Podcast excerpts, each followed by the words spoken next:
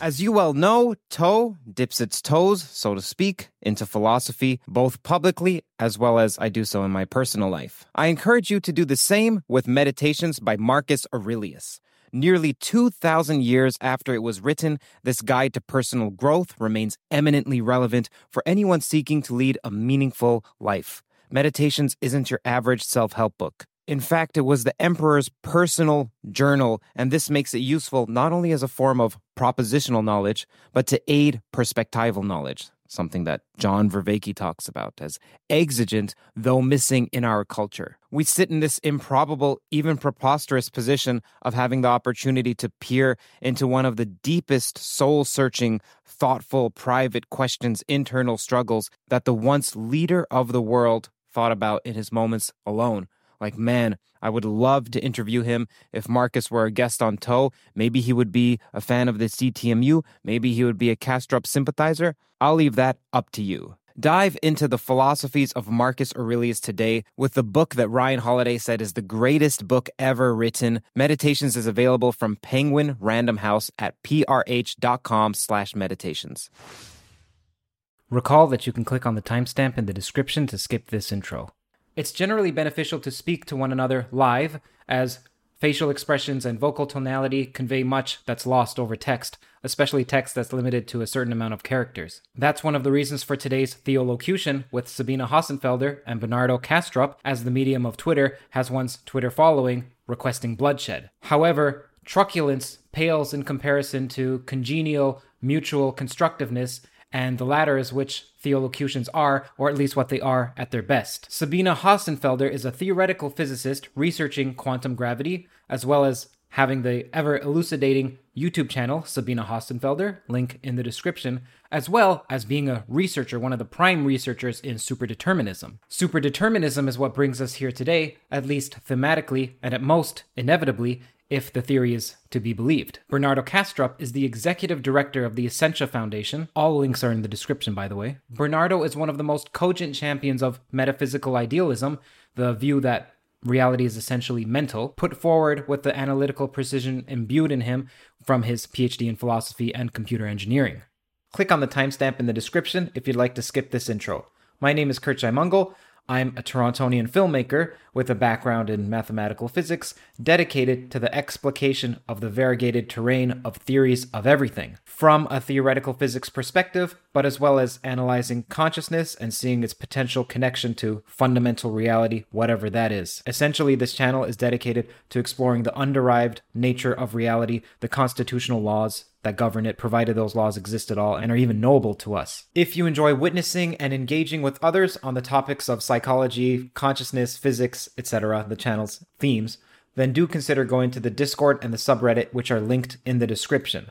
There's also a link to the Patreon, that is patreon.com slash curtjaimungal, if you'd like to support this podcast, as the patrons and the sponsors are the only reasons that I'm able to have podcasts of this quality and this depth given that I can do this now full time thanks to both the patrons and the sponsors' support. Speaking of sponsors, there are two. The first sponsor is Brilliant. During the winter break, I decided to brush up on some of the fundamentals of physics, particularly with regard to information theory, as I'd like to interview Chiara Marletto on constructor theory, which is heavily based in information theory.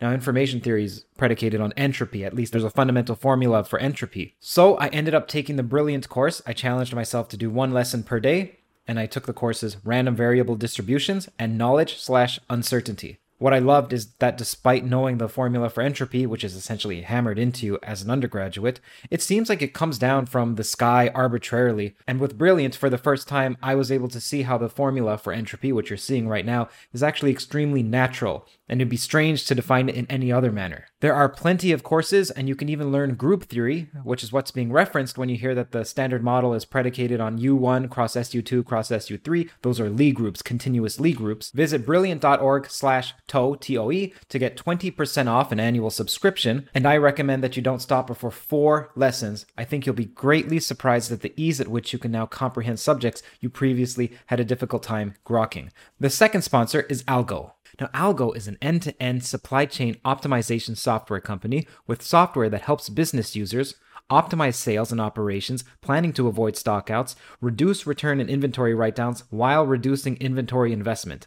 It's a supply chain AI that drives smart ROI, headed by Amjad Hussain, who's been a huge supporter of this podcast since near its inception. In fact, Amjad has his own podcast on AI and consciousness and business growth. And if you'd like to support the TOE podcast, then visit the link in the description to see Amjad's podcast because subscribing to him, or at least visiting, supports the TOE podcast indirectly. Thank you and enjoy. We should be live.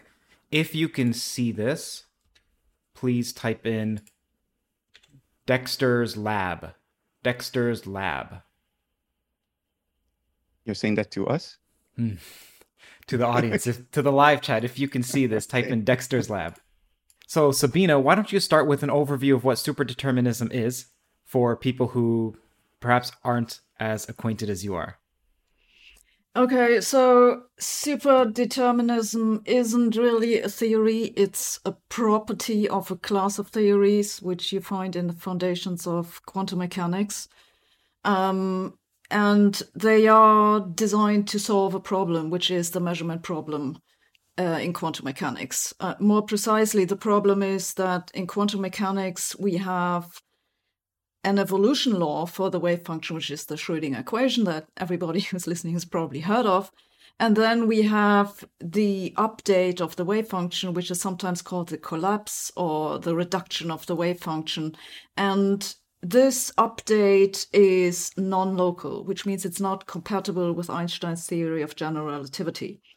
And now there are several ways people try to wiggle out of this. Uh, one, and that's probably the most popular one at the moment, is to say, well, it's just not a physical process. We're just updating our knowledge about something. Let's not ask about what, because that's where the problem starts.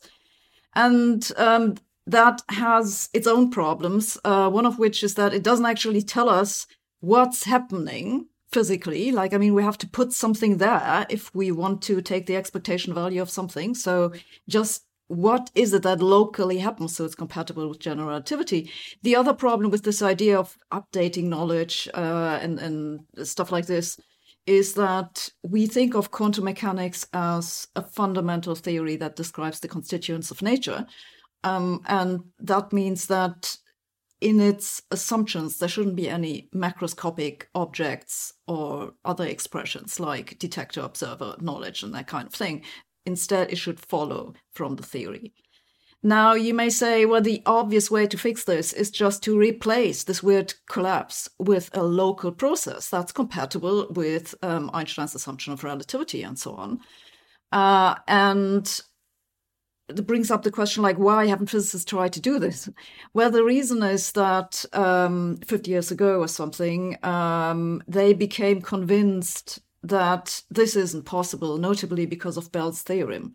So Bell's theorem says basically, if you want a theory, to make a long story short, that describes our observations, um, which is local, like the way that we would want to have it, then it has to violate an assumption that's called statistical independence. And that's what's called superdeterminism.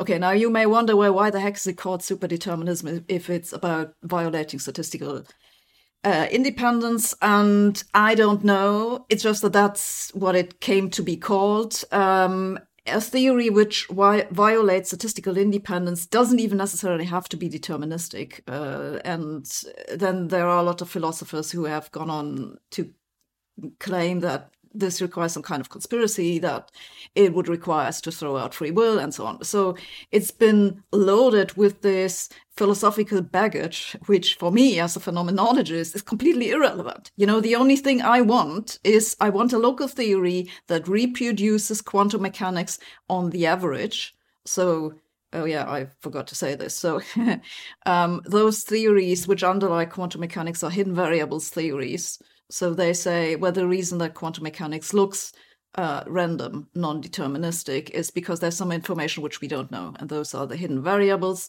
And as always, I have to add that they're only called hidden because of some historical quirk in the nomenclature. Um, it doesn't mean that they are unobservable. They may at some point become observable. They're just not present in the current formulation of quantum mechanics.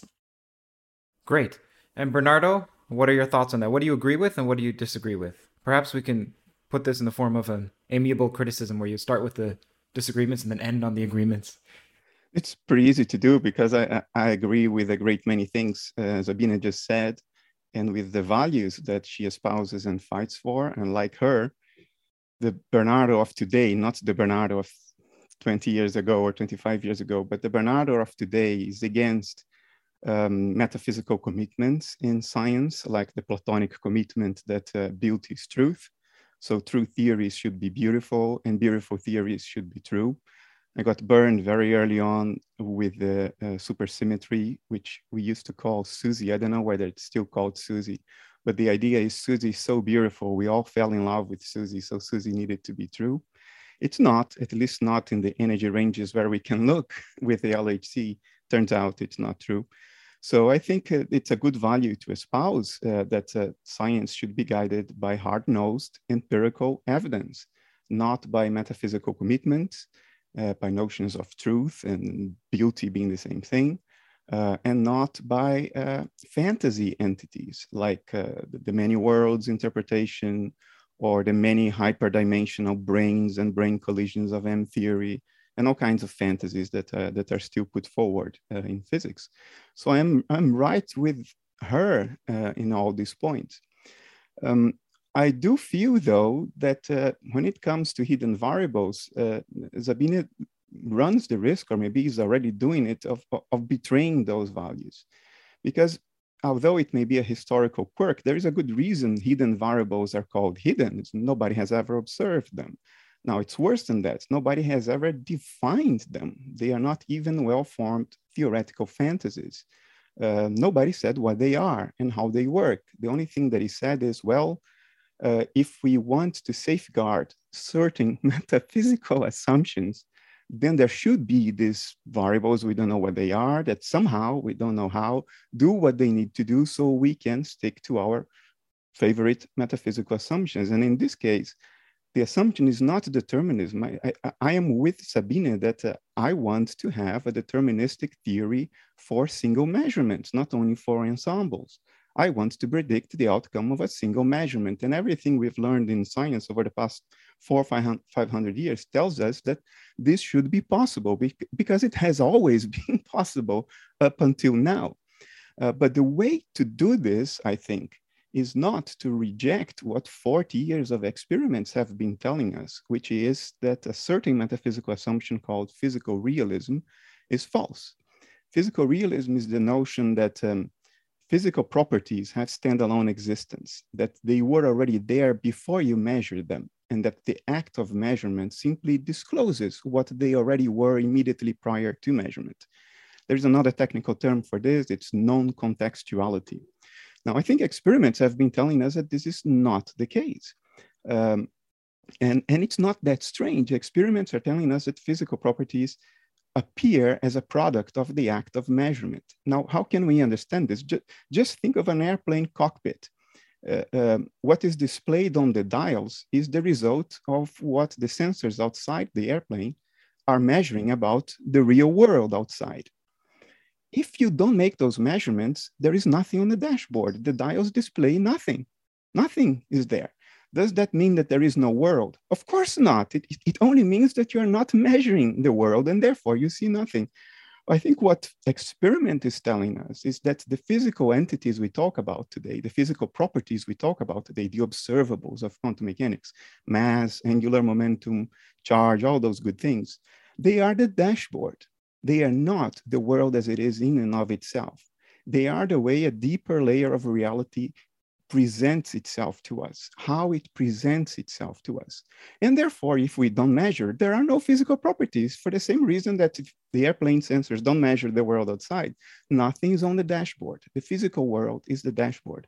And I think heeding this and understanding what nature has been communicating to us after decades of consistent experiments is the way to find a deterministic theory for single measurements. Sabine, what is your response? And feel free to speak directly to Bernardo. No need to say Bernardo or him, just say your, for example. Well, you've been talking about what experiments are telling us, but how do you know what experiments are telling us? Well, you need some mathematics that extracts information from the data.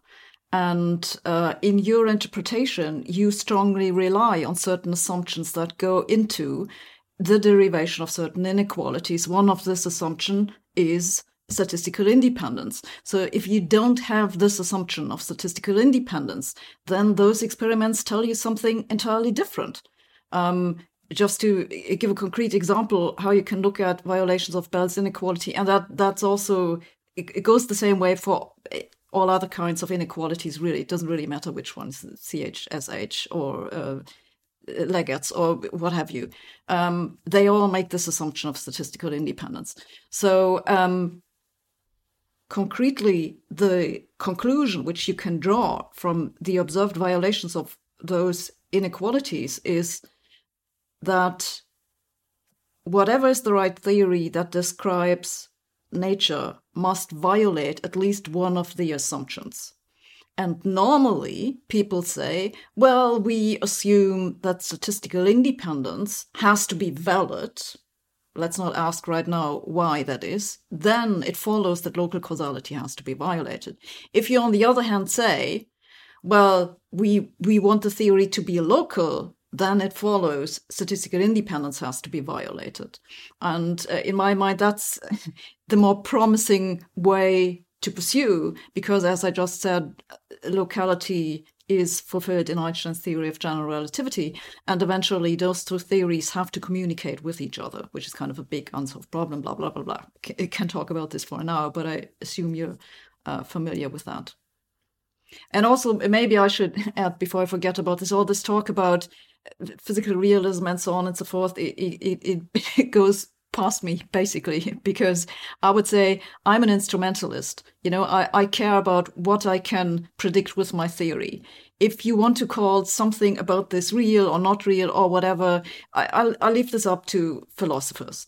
Um, maybe on a very general level i could say that in, in the hidden variables theory the wave function itself isn't a real thing. It's some kind of an average value. It isn't any more real than the average person. You know that's not that's not a real thing. That's a statistical thing. You can define it. You can write it down but it doesn't really exist in the real world.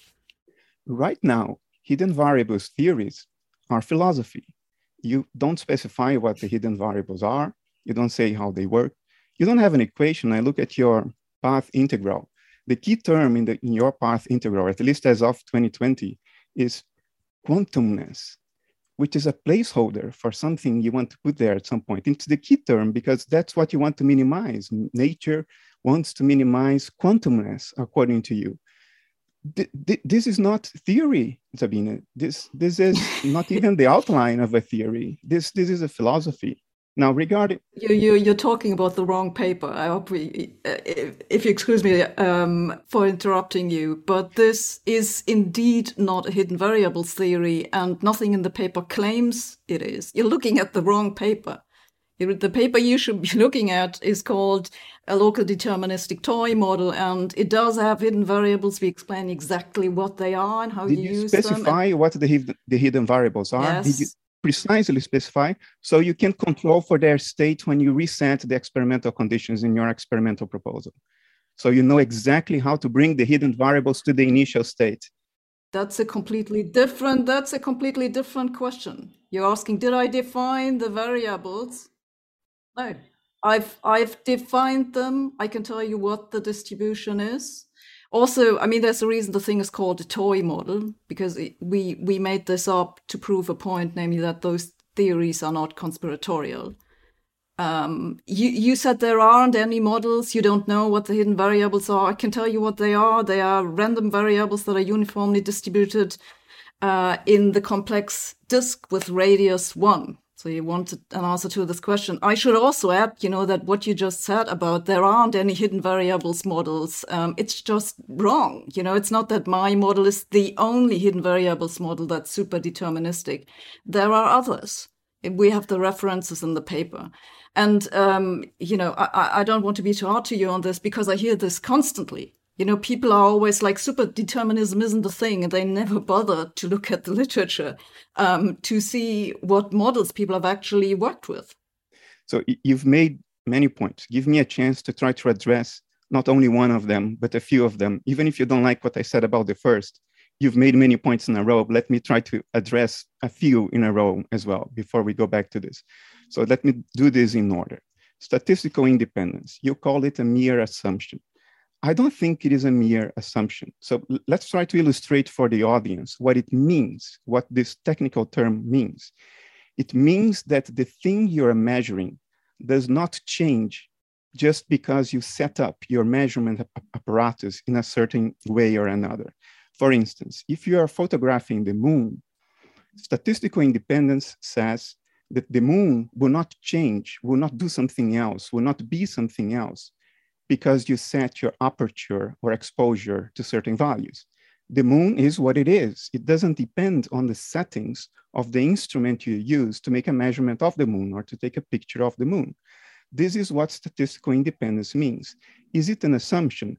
I don't think it is. I think the entire history of all of science tells us that this is how things work. Reality does not change based purely on the settings of what we use to measure it, what we use to photograph the moon. The moon doesn't change because I changed the aperture on my camera. Now, you say that we cannot carry what you call an assumption. I don't think it's an assumption. I think it's a very, very solid observation, very self-evident observation about nature in all aspects of science. But okay, I will continue to call it as uh, call it an assumption. You say we cannot carry that assumption from the classical world to the quantum world. That carrying this thing over is arbitrary. But you are carrying something over from the classic world to the quantum world you're trying to carry, and you don't like the isms, so I'm not going to call it physical realism. I'm going to specify exactly what it is.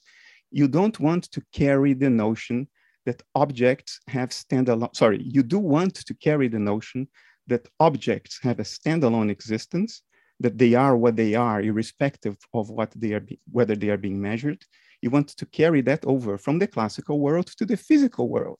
So I don't think you can have the cake and eat it too. Either you don't carry assumptions from the classical to the quantum, or you do carry them, and then you ought to carry a, statistical independence because it's one of nature's most self-evident givens. Now, hidden variables themselves, unless there is something very new that you're springing on me right now, uh, they are not defined. The experiment you have put forward is based exactly on the fact that you cannot reset the experimental conditions to what they were in the very beginning when you do a new series of measurements on the quantum system. That's why you talk about having to cool everything down, have to reduce the, having to reduce the degrees of freedom of the measurement apparatus, uh, having to do the series of measurements very quickly in succession because you're afraid that whatever state the hidden variables are in, they may drift all that is based on the notion that you don't know what the hidden variables are. And we don't need the hidden variables for anything else in nature. Look, let's, let's take the other variables, the unhidden ones, the ones we know, basic properties of uh, physical entities. Let's take mass, charge, and angular momentum. If we remove them from the picture, we cannot account for any of the causal chains in nature, not only in a quantum experiment, anywhere. You take mass away, you cannot account for inertia. You take angular momentum away, you cannot account for magnetism. You take charge away, you cannot account for electricity. But you take the hidden, hidden variables away, nothing changes. We are still fine. So I think they are pure theoretical fantasies unless and until you can say exactly what they are, how they work, how they can be measured, and how they can be falsified. Because the experiment you have proposed by construction cannot falsify the hidden variables hypothesis. And I can elaborate on this at length uh, to explain why I'm saying this. But it, okay, I'll stop. I spoke enough. Yeah, we'll let Sabine respond. Well, I noticed in your blog post or whatever you want to call it that you were trying to criticize the experiment that I proposed. Um, unfortunately, you don't seem to have actually looked at the original paper where I proposed the experiment. You quoted the paper from 2019, which refers to a paper from 2011, I believe, in which I have explained exactly how you can circumvent this problem that you don't know how the hidden variables, um, the state of the hidden variables for in in the prepared state. You make repeated measurement on the same system and then I made some estimate for, um, you know, what the size of the system should have to be, how cold it um, should have to be, and so on. Now, you're complaining that you can't falsify it. But of course, if no one makes the experiment to falsify it, then we're not going to falsify it. No, no. My, my, my point is the experiment cannot falsify it. So, Sabine, can you respond to this unfalsifiable claim of the model? You, yeah, I mean, you you you propose a model, um, and then you make a prediction, and if the prediction isn't correct, then you falsified the model. That's not how it will work. Of course. Hear that sound?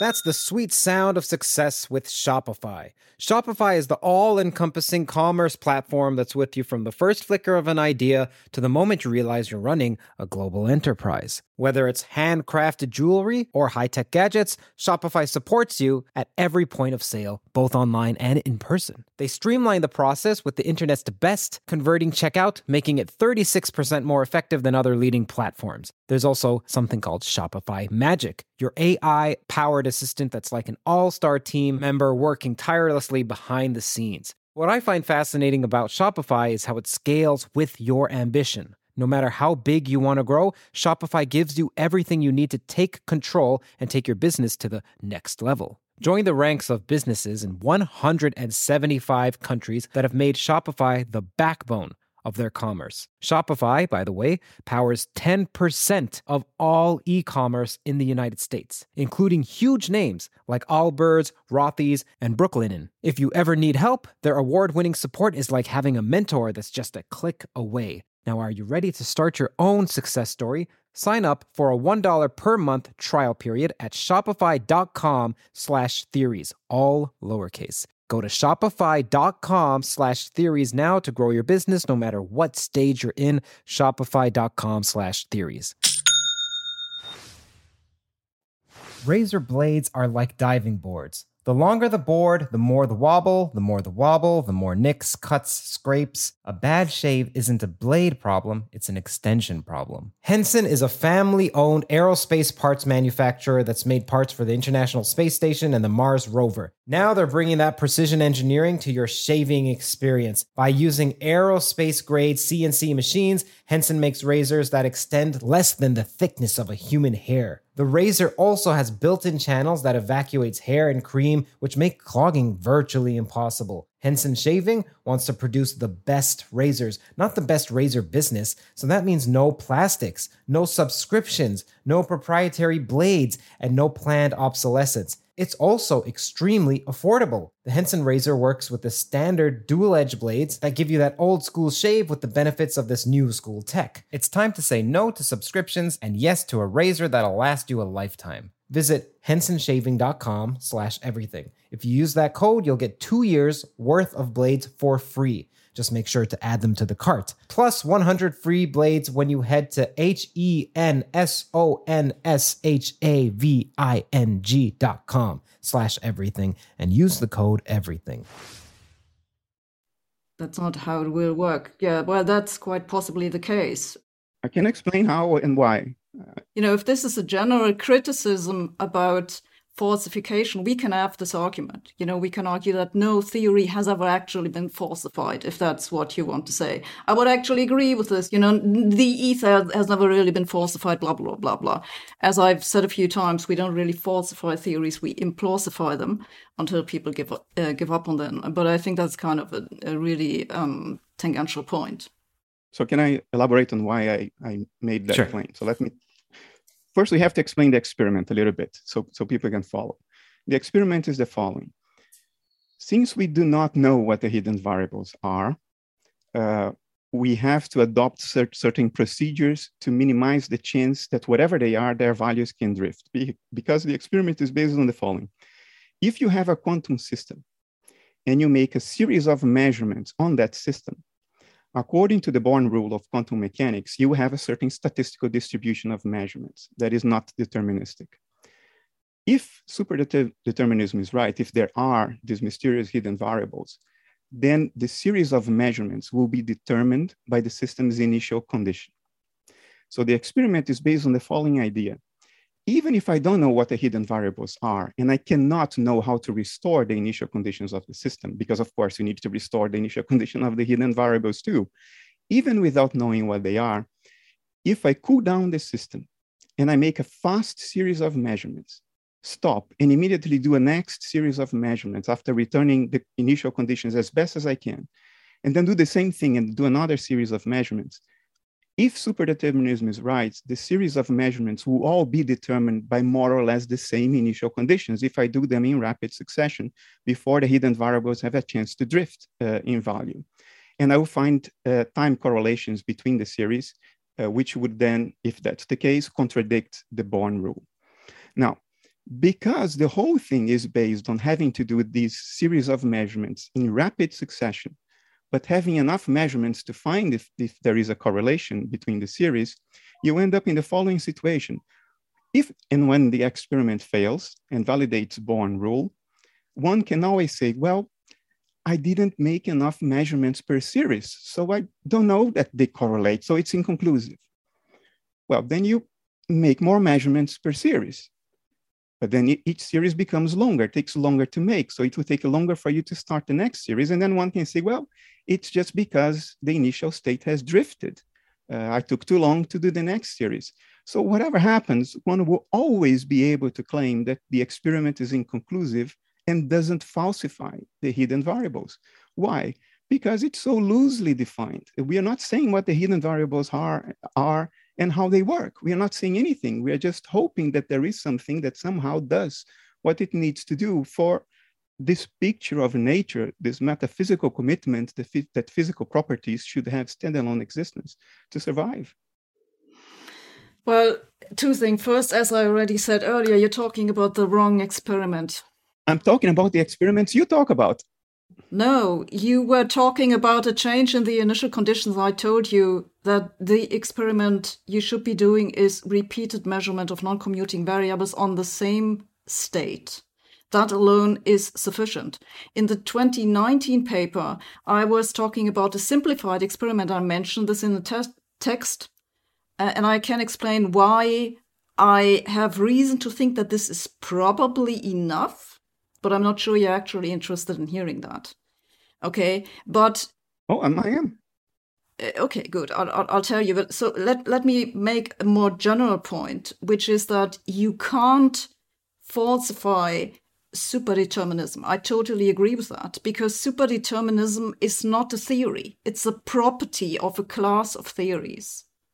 What you can falsify are specific models. And yes, you're entirely right. Those models would have to specify what the hidden variables are, or at least what their properties are. If you don't say anything about it, you can't make any predictions. So, so what are the hidden variables? Well, that depends on your model. You know, there, there are different models that people have put forward. I would say that at the moment, they're all unsatisfactory. So, according to your model, to your model, what are the hidden variables in your model? In in the model which you already complained about with the path integral, we explained this in the paper. The hidden but, but variables are the hidden variables are the degrees of freedom of the detector, which are not the measurement setting. Okay, and now I can explain to you why I think that makes sense because I have a background as a particle physicist. Okay, so I, I don't like the idea of introducing new degrees of freedom and throw them over the already existing elementary particles in the standard model. Y- you know this whole problem. You know, I, I, get the impression you have some background in particle physics, so this is, is not a good idea.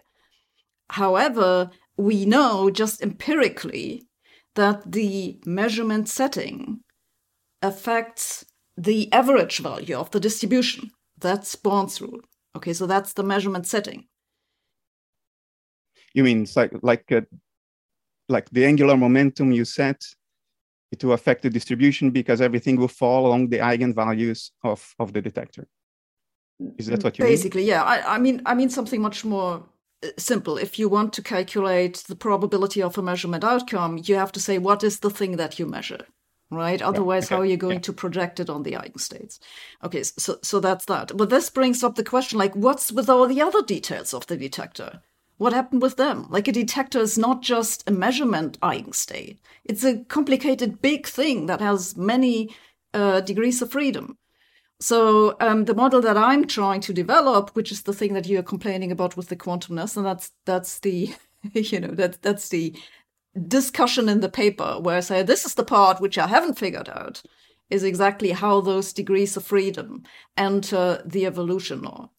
But this is the idea. So the degrees of freedom of the detector, except for the for the measurement setting itself, are the hidden variables. And now once you buy this, and I, I, I agree with you that I don't actually know exactly what the evolution law looks like. You can very precisely estimate how long it will take. I mean, maybe not as precisely as I'm hoping, but in principle, you can estimate how long it will take for them to change. And that's why I think the the simpler estimate in the 2019 paper is probably sufficient.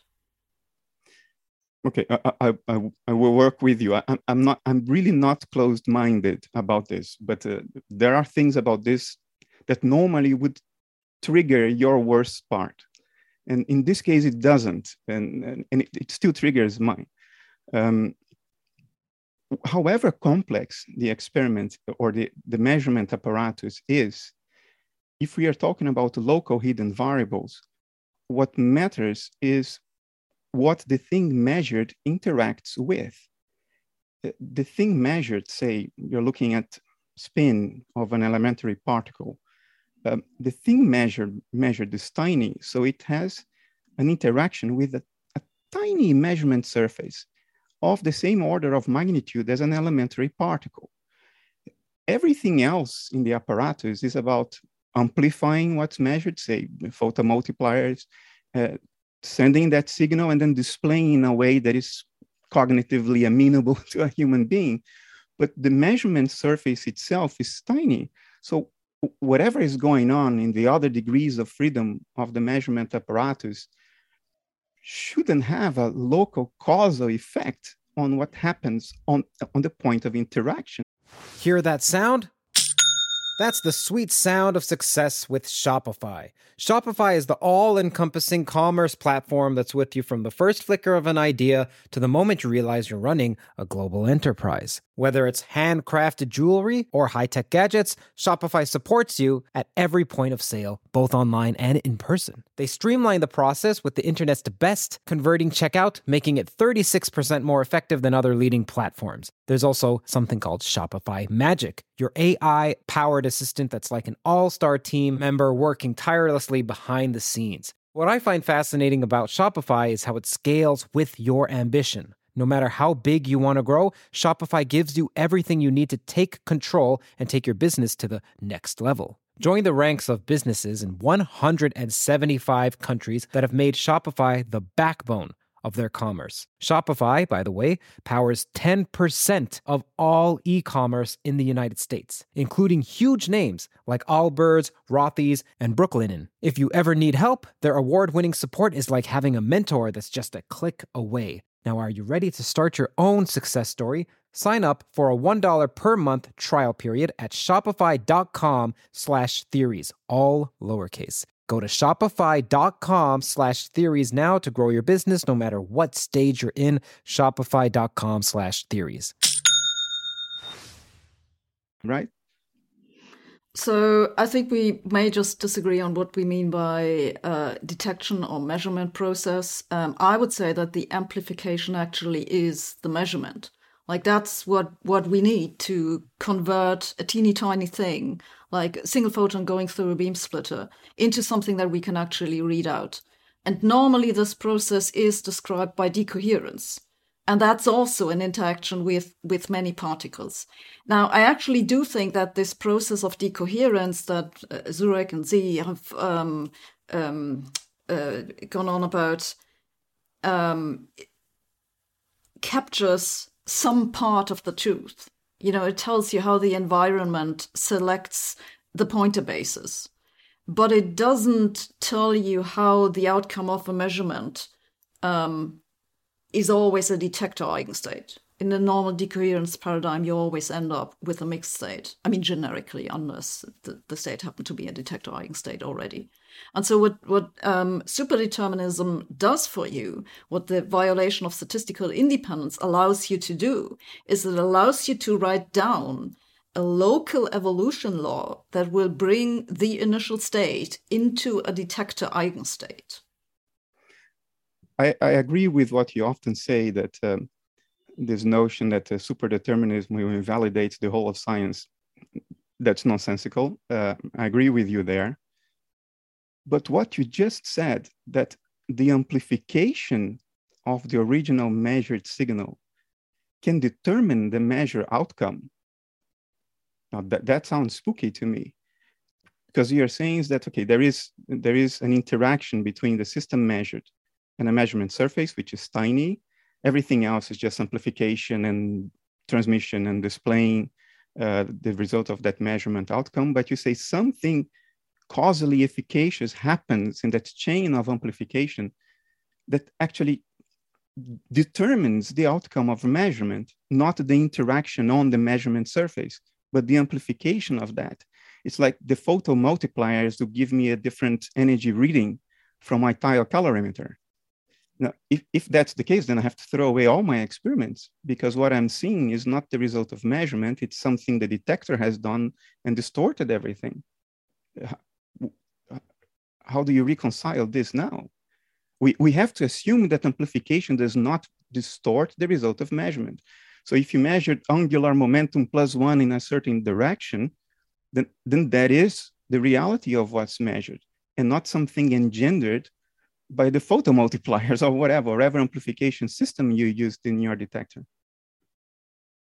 Yeah, I'm not sure I understand the question. Like, so, I mean, you, you measure some variable, you measure the spin. You get a probability distribution that's the same as in quantum mechanics. Okay, so what those other degrees of freedom of the detector do for you is that they um, decide which the outcome is. So it doesn't, they don't change the mean value, the average, Born's rule. That's what you need the detector eigenstates for. They just, they're, they're the random variables that decide what, what is the actual outcome. But then I go back to my original point. Uh, how can all this complexity of the detector influence the, measure, the measurement outcome if the actual measurement happens on a, a surface area of the same order of magnitude as the elementary subatomic particle that is being measured? Well, well, it just doesn't, as I said. I, I don't know what. So you think that an interaction with a single particle is a measurement? No, I'm It's saying just that not. Well, then what are you're you saying that I statistic. You're saying that uh, the the settings of the detector determine the measurement outcome. In other words, the settings of the detector change the thing that is measured. The setting of the camera changes the moon when I photograph the moon. Although I know it's a classical intuition, you don't want to transfer it. But essentially, for people to follow us, that's what you're saying. The No. thing that is measured changes depending on how I set up my detector. No, the thing doesn't change. Uh, As I as I said, I I don't want to introduce any new degrees of freedom. So I think the I think the point where people get confused is that they think the hidden variables in Bell's theorem or really in, in all of those other theorems are properties of the prepared state. They're kind of little additional degrees of freedom that sit inside the particle or something. And if that's how you interpret it, then you arrive at this weird conclusion that um, the measurement setting at the time of measurement changes something about the particle and actually must have changed it earlier. But this is just not what the hidden variables in Bell's theorem are. The hidden variables in Bell's theorem are that what determines the outcome of the measurement. So if I only give you an initial state of a particle with whatever variables there are, if you want to add more or you just only take uh, the normal ones, that doesn't determine the outcome. You also need the evolution law. So what I'm saying, and this is why I use this carefully phrased sentence in my video, which you just threw out, um, that what the particle does depends on what you measure. Okay, and what this refers to, what the particle does concretely, I'm referring to the evolution law. So if you look at, for example, if you had looked at uh, my toy model paper, you would have seen that this is exactly what the evolution law does. The Okay. measurement setting is in the evolution law. So the And I have a quick note, of a quick note, Bernardo, that may help. So instead of saying you're saying and so on, say are you saying? Because this way we can find out if there's agreement. No, I'll, I'll- I'll go along with her terminology. um, for, for the sake of the discussion. Um, what the particle does depends on the detector's settings. But the particle only interacts with a tiny measurement surface on the detector, far away uh, from whatever else is going on in the detector. How are we to reconcile? I mean, isn't that this is what you need for for for to break statistical independence? But it's like saying that there is a complex causal chain between the aperture and exposure settings of my camera and the moon so that what the moon does depends on the aperture and exposure I use on my camera when I'm photographing the moon. Uh, it's a very complex causal chain because the interaction between the moon and my camera is just the photons from the moon hitting the sensor on my camera. Uh, I think we are being asked to believe in, in something very non-trivial, um, even fantastical. Uh, if we do not have an account that tells us precisely how this happens, why this is possible. Uh, it, it, stretches credulity, uh, Sabine, but less than M theory. So I think we're not making any progress on this question on what, what you mean by the surface of the measurement. I just don't know. As I just said, uh, even normally in the normal decoherence paradigm and so on, a measurement is a process with a huge number of particles. You know, we're talking of the order 10 to the 23 or something, anything that causes decoherence. Um, so uh, I'm not exactly sure where the where the disagreement is. Now you're asking exactly how does it work? Um, do I have a theory? No, I already told you. Um, right, this is exactly what I'm what I'm trying to develop. I'm trying to figure out exactly how to write down the mathematics, and also i should say that when you say that this is what it takes to break statistical independence that's not true that's my particular model you know there are other people who are working on different models and they have different hidden variables and have completely different ideas so uh, uh, you know if, even if you don't like what i've been telling you because you think i'm crazy talking about the degrees of freedom of the detector which i think is the only sane thing uh, to do, um, then please don't also throw out all those other people's ideas because they're completely innocent. no, it's okay. And there's nothing wrong with work in progress. Everything that has ever been created that's good and useful and proven was once a work in progress. There is nothing wrong with that whatsoever. Um, I do feel that you are very early taking on a very strong very committed, even combative position against almost the whole of the physics community, but you and for other people maybe, um, before you have something that is more substantiated. I, I personally feel it doesn't do service to the cause to come out so strongly, so combative, before you even know, you know, with some with some degree of precision what you're talking about that I don't think is useful. But early stage research, that's what everything has to go through. There is absolutely nothing wrong with that. Now, on the on the part of decoherence, um, in the video you put out like three days ago, I think the 19th, yeah, three days ago, um, which is a video addressing some experimental results that suggest that quantum mechanics is right, that the different observers can have different but true accounts of the same series of events. That's a prediction of quantum mechanics. Rovelli sort of elaborated vastly on this uh, back in 94. And these experiments uh, using the, the Wigner's friend uh, thought experiment uh, seem to have confirmed that. Um, your criticism against that is that uh, instead of uh, Wigner's human friends, photons were used as observers. And your criticism was well, a photon is not a valid observer because a photon doesn't cause decoherence. But you yourself has acknowledged like the. Hear that sound? That's the sweet sound of success with Shopify. Shopify is the all encompassing commerce platform that's with you from the first flicker of an idea to the moment you realize you're running a global enterprise. Whether it's handcrafted jewelry or high tech gadgets, Shopify supports you at every point of sale, both online and in person. They streamline the process with the internet's best converting checkout, making it 36% more effective than other leading platforms. There's also something called Shopify Magic, your AI powered assistant that's like an all star team member working tirelessly behind the scenes. What I find fascinating about Shopify is how it scales with your ambition. No matter how big you want to grow, Shopify gives you everything you need to take control and take your business to the next level. Join the ranks of businesses in 175 countries that have made Shopify the backbone of their commerce. Shopify, by the way, powers 10% of all e commerce in the United States, including huge names like Allbirds, Rothy's, and Brooklinen. If you ever need help, their award winning support is like having a mentor that's just a click away. Now, are you ready to start your own success story? Sign up for a $1 per month trial period at shopify.com slash theories, all lowercase. Go to shopify.com slash theories now to grow your business no matter what stage you're in. Shopify.com slash theories.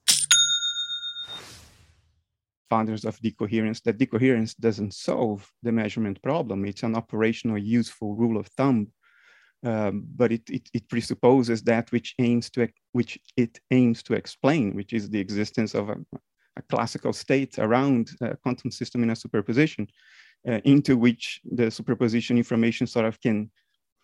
I speak metaphorically here so people can understand. The, information of the superposition can leak into that classical world around it, and therefore, in some sense, become lost because it, in some sense, diluted in the state of, of the surrounding environment. But are, if you discard a photon, I mean, we have detectors that are made up of a, a small number of elementary particles today. Um, and they are detectors, I presume you would acknowledge, or, or you have to give a special place to human consciousness, like Wigner himself once tried to do.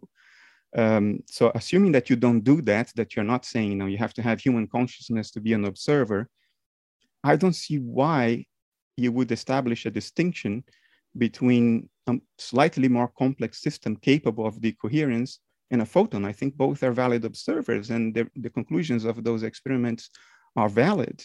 Uh, physical quantities are relational. They are contextual. They are not absolute. So, first of all, you're throwing together various different things. Maybe let me start with the first thing you said. You were complaining that I'm very express myself very strongly. I'm, I'm very combative or whatever. So I've no idea, honestly, why you would say that. I've written like three papers in 10 years, if that's what you call combative. I don't know what you no, want to call the people who are working on my video. Well, my, my video is a summary well, I, I really, I think I only made this one video about superdeterminism. That's a summary in which I'm trying to weed out the most common misconceptions about superdeterminism. It doesn't actually say anything particular about my own work. I wouldn't do this in a video because most people wouldn't understand it anyway. So I find this a little bit weird that you uh, would be picking on this. Now, um, your other question you're asking about uh, my video, which came out this weekend, in which I do not talk about superdeterminism. Now, you seem to be criticizing me that I don't that's a little bit weird. Like I, I can't in, in, in every video uh, tell people what what's the exact thing that I'm working on at the moment and how this would affect this conclusion and so on. This is just it, it, nobody would be interested in it. Okay, so it's correct that in this video I do not talk about how this would look like from the perspective of superdeterminism, but I explain this in one of my papers if if you're interested. Can send you can send you the link to this, which is actually the reason why I was um, looking at those papers to begin with. I appreciate it. now uh, com- coming to decoherence again i just don't know what you're talking about. Like if, if you ever look at any decoherence formalism it always involves an interaction with some kind of environment that has a lot of degrees of freedom. And a single photon just isn't that environment that causes decoherence. I mean what's supposed to cause the decoherence? Well, my, my, my point is not that it should cause decoherence my point is why should it cause decoherence in order to be a proper observer? Because we have these interference experiments that give us information about the superposition states. So the photon doesn't need to decohere anything for us to get information about what's going on, which is exactly what the paper by Proietti and, and others from, from Scotland uh, did. But in your video, you'd say very explicitly, the photon is not a proper observer because it does not cause decoherence. And my point is, why should it need to cause decoherence? We can do an interference experiment and we can gather information without collapse in while the photon is in a superposition state. And I'm bringing this up in relation to our previous discussion because it bears on what I perceive to be the same metaphysical commitment, which is the commitment that physical properties have standalone existence and therefore they are non-contextual, they are absolute, they are not relational. And it's the same topic that you addressed in your latest video, although under a new name. I don't mind that you bring superdeterminism into it. My only qualm is why throw away the entire experiment and the careful work that was done about it. I mean, you, you end the video with a big red cross on top of the paper saying it means nothing. And you're doing that based solely on this notion that, well, it, it means nothing because the photon is not a valid observer. But, you know, since the advent of interference experiments, we don't need decoherence to have an experimental outcome. Why isn't the photo a valid observer? Why isn't the photo a good friend of Wigner?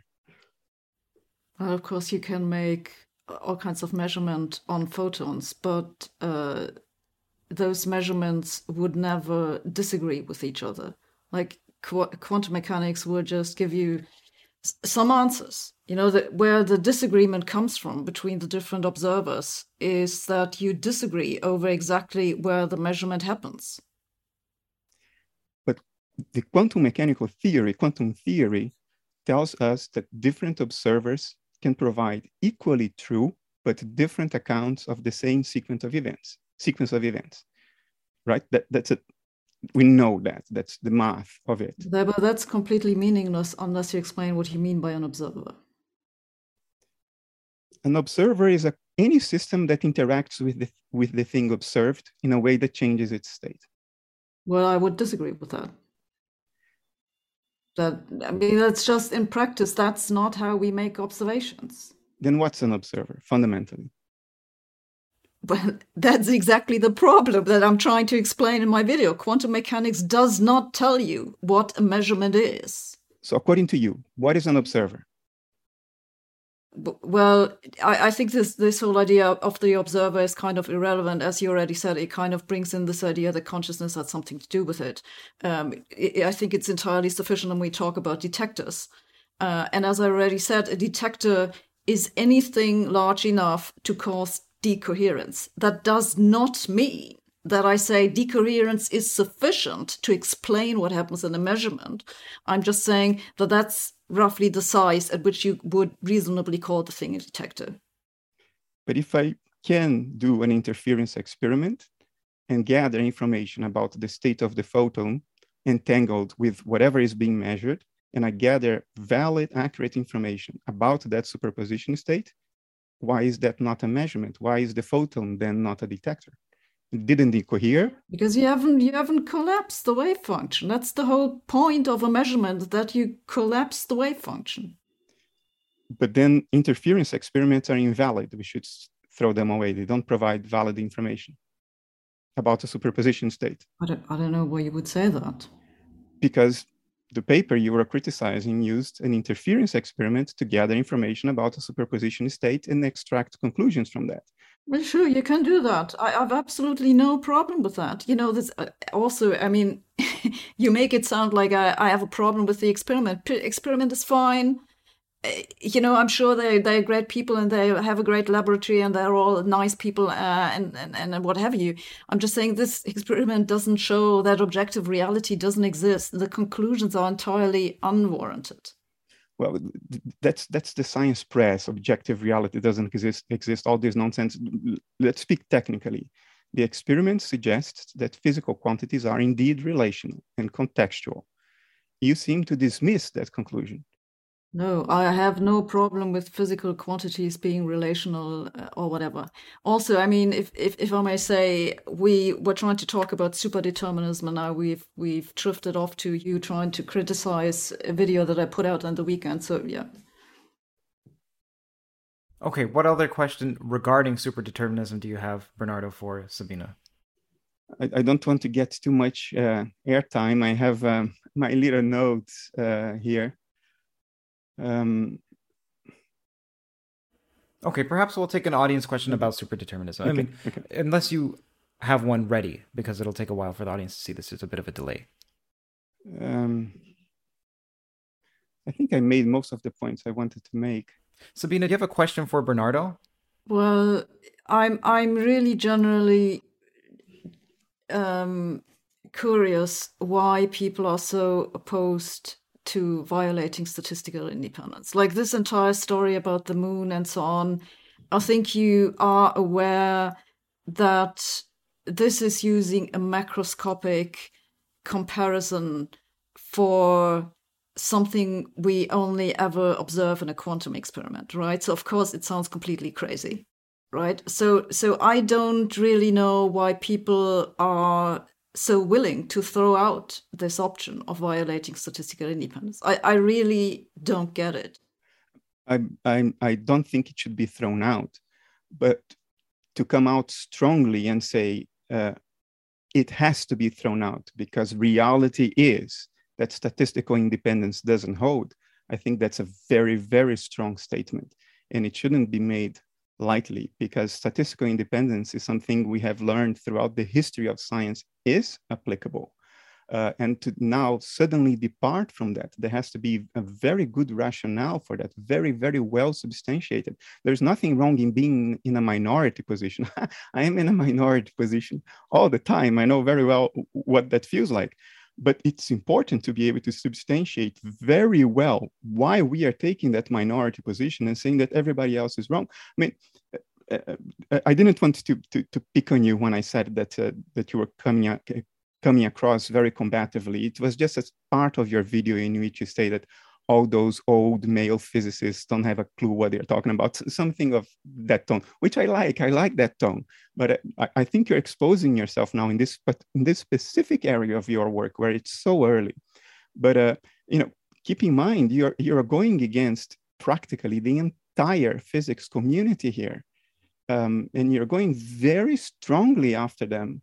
And and you're doing that before you have even the, the outline of, of, a theory that can be defended. You're asking people to throw away learnings. You call them you call them assumptions. I call them learnings that we have accumulated over hundreds of years.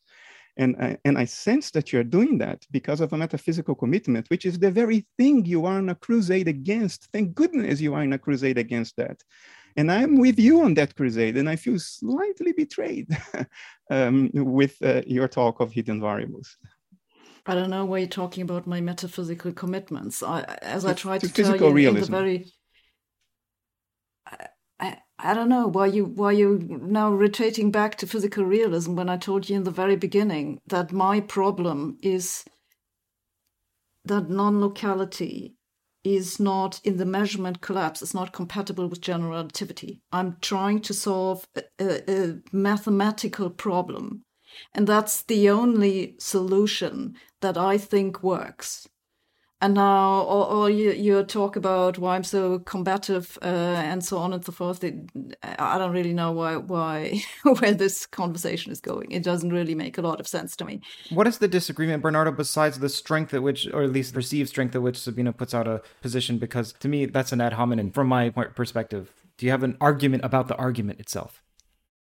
I think uh, hidden variables at this stage are a fantasy, and we have absolutely no experimental reason to entertain them or to uh, no experimental reason to depart from statistical independence, which has held for 400 years of science literally everywhere. We do not have a good empirical reason to depart from that, or a good empirical reason to postulate hidden fantastical entities that, uh, that, uh, that are completely counterintuitive and for which we do not have even an explicit theoretical account. So um, I think the whole thing is a fantasy uh, that departs from empirical rigor. You know, well, I could likewise say that it's completely insane to throw out locality, which has been historically dramatically uh, successful, uh, right? And uh, also, I mean, about this, you, you, you're talking about statistical independence again. You're using a notion of statistical independence that uh, we use in uh, statistical mechanics uh, and so on, which just has nothing to do with this notion of statistical independence that enters Bell's theorem. I don't even know why people think they, they are the same thing. They're just completely different things or maybe people get confused about why that it just that it's called statistical independence. I mean, we already noticed when we were talking about what it actually means to violate statistical independence that you don't even know what it means. You know, right? People write down this equation. They don't know what the hidden variables are. They they confuse causation with correlation, and then they come to all these weird conclusions about there having to be some kind of conspiracy and so on and so forth. Now, look, I'm a maths person, okay? So I work with equations. So all this kind of stuff, it goes right past me. What I want to know is can I write down a theory that's internally consistent and will actually make predictions. And now you're asking, you know, why, why am I saying something about it if I don't have a full theory? Well, that's actually a good question, and uh, maybe I should spend a minute uh, trying to answer it is because I've seen from what's happened in quantum gravity and also in particle physics that this idea to formulate a full theory that is mathematically consistent, mathematically consistent, and then you go and test it just doesn't work. You need experimental guidance. And so trying to fumble together all the details without any kind of experimental evidence that you can use to build the theory just isn't going to work. And this is why I've been going around for 12 years trying to convince experimentalists to please stop doing always the same Bell type tests, which will always give the same result. But we already know this. Please do some other experiment that could reveal some evidence for those hidden variables. And I'm I'm very frustrated that no one wants to touch it because everyone's like, oh, superdeterminism. Oh, right, that was this weird thing where you have to throw out free will right? So they're afraid to touch it. I, I, I agree with you, but I sympathize with them. You have to propose a minimally precise experiment. What you have proposed so far is so vague. Uh, you don't know what you're controlling for. You don't know what the thresholds are. Like Bell's theorem, right? That's also terribly vague. No, it's very precise. The statistical. Very precise. Well, has Bell told you what the hidden variables are in his theorem? No, he hasn't. Right. But I have to do it. he said, What exactly is the statistical measurement, the, the ensemble measurement that you would expect in case uh, hidden variable, local hidden variables are the case, and the difference with what quantum mechan- mechanics predicts. So the experimentalist knows exactly what to measure, under what conditions, and how to how to interpret the measurement.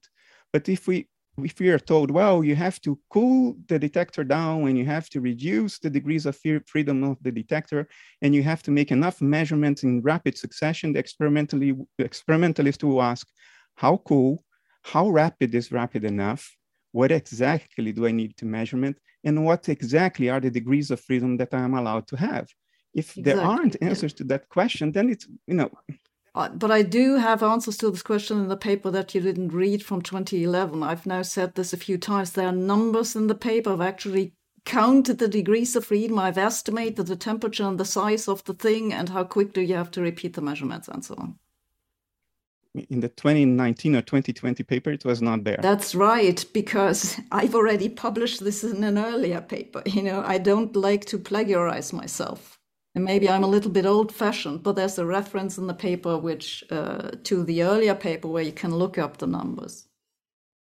Maybe the experimentalists are also only looking at your latest papers and they are extracting the same conclusions I did, which is throw your hands up and say, "What can I do?" Well, actually, I'm actually in in touch with um, at least three experimentalists um, who have different ideas of how to go about it. So I'm not completely hopeless at this point that maybe it will happen within my lifetime.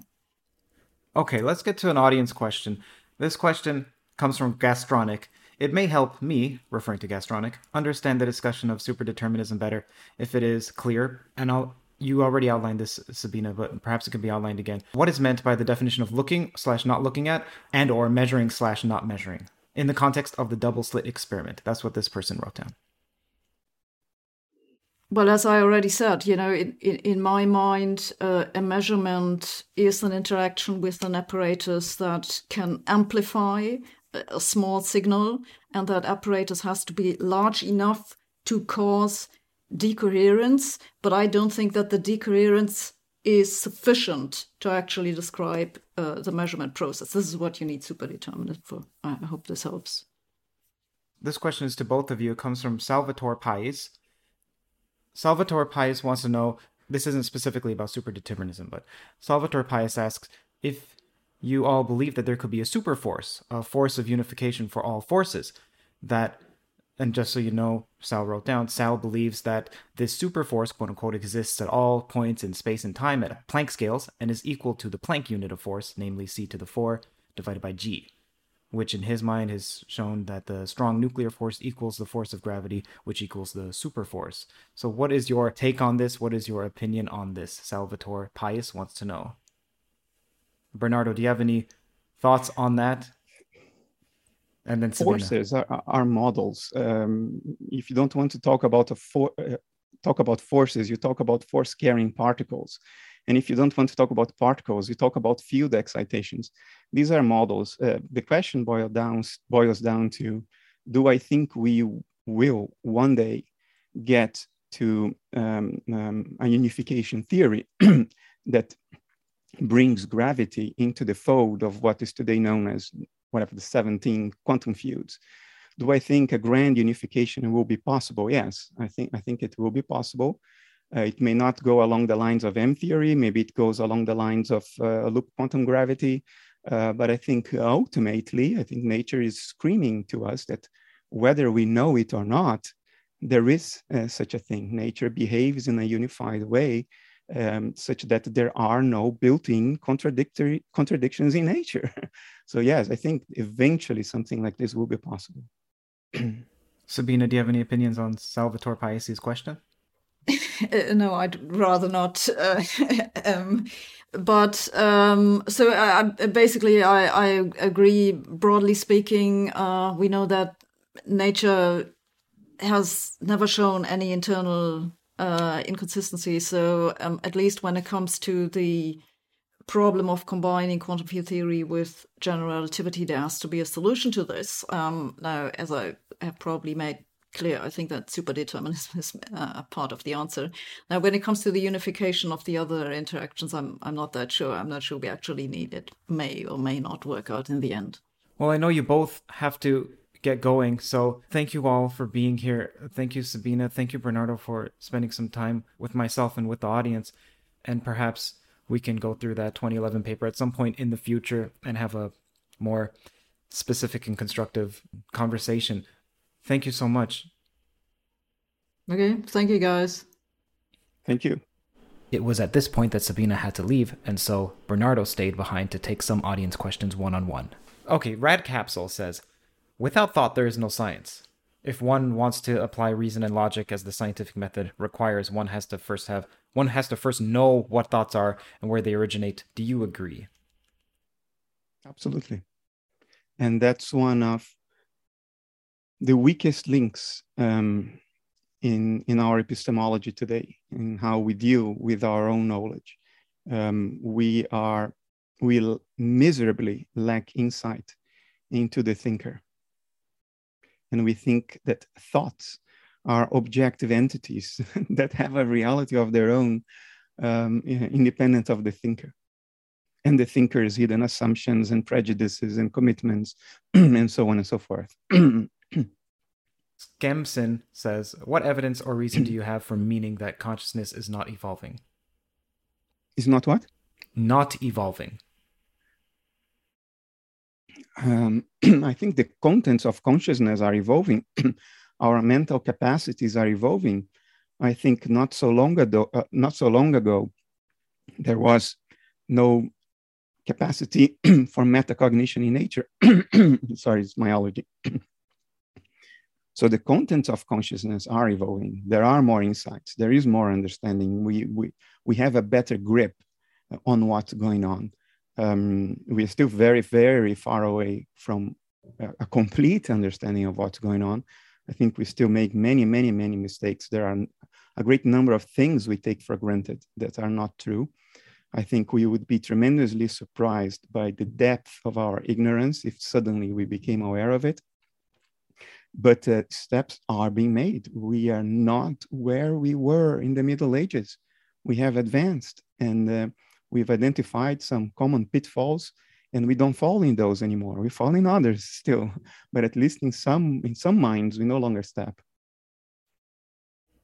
Man in Blackened Woods says, question for Bernardo, can you envision a way in which idealism can be refuted or falsified? If one would prove that um, what we call physical entities, which are entirely defined by physical quantities like mass, charge, momentum, so forth, so forth. If one could prove that those have a objective and standalone reality, irrespective of the uh, observational context, um, that would go some way into indicating that idealism is implausible um, it might also go some way in indicating that a great many things about cognitive psychology are implausible as well, and some aspects of uh, our colloquial materialist understanding of the world as well. So that would that would be um, one way. Um, as it turns out, for the last 40 years, and that was a discussion we had today, precisely the opposite is is what is emerging uh, unless you give up on statistical independence and you presume and you how to say I, I want to use a word that isn't disparaging and you take on board um, the possibility that um, the settings of the camera change what the moon is or does if you take that on board then yes, you can say, well, physical realism, the standalone existence of physical entities has survived these experiments. But you pay a very big price for it. You, you have to part with something that has been reliable for the entire history of science, uh, which is statistical independence. Or you have to take on board the notion that there are countless real, physical, parallel universes countless, popping out every infinitesimal fraction of a second out of nowhere for no reason for which we have absolutely zero empirical evidence. That's another way to get out of it. So ultimately, it gets down to a context of plausibility.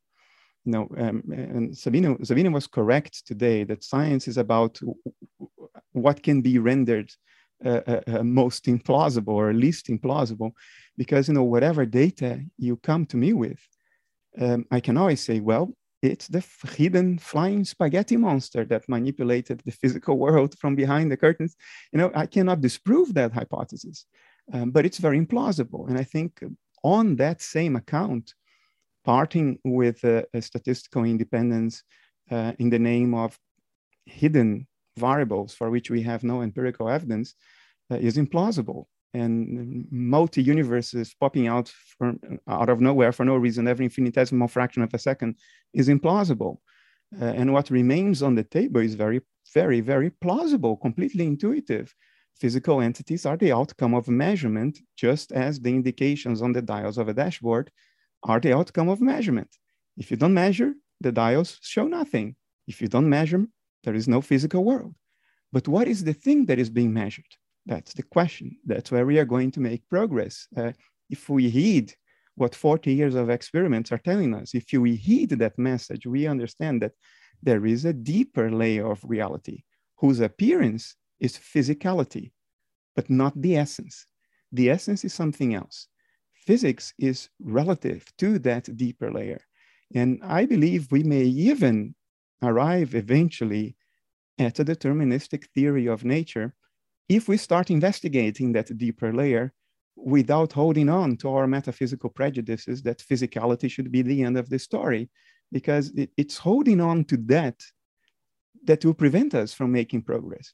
If we don't heed the results of experiments, but keep on fighting with experiments uh, based on very implausible hypotheses, we will slow down progress. We will not stop. You know, eventually, this whole thing will fizzle out. You know, fantasy doesn't can cannot last forever, um, uh, but it will it will slow it down.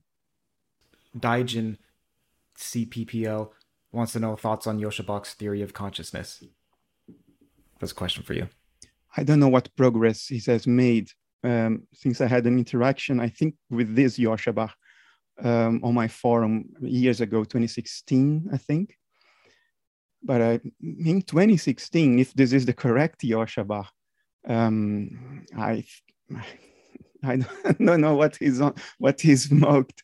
Um, I think it's nonsensical. I think um, it's equivalent to saying that if I simulate kidney function on my computer accurately enough, my computer will urinate on my desk. You can only extract that conclusion if you mistake the difference between a simulation and the thing simulated.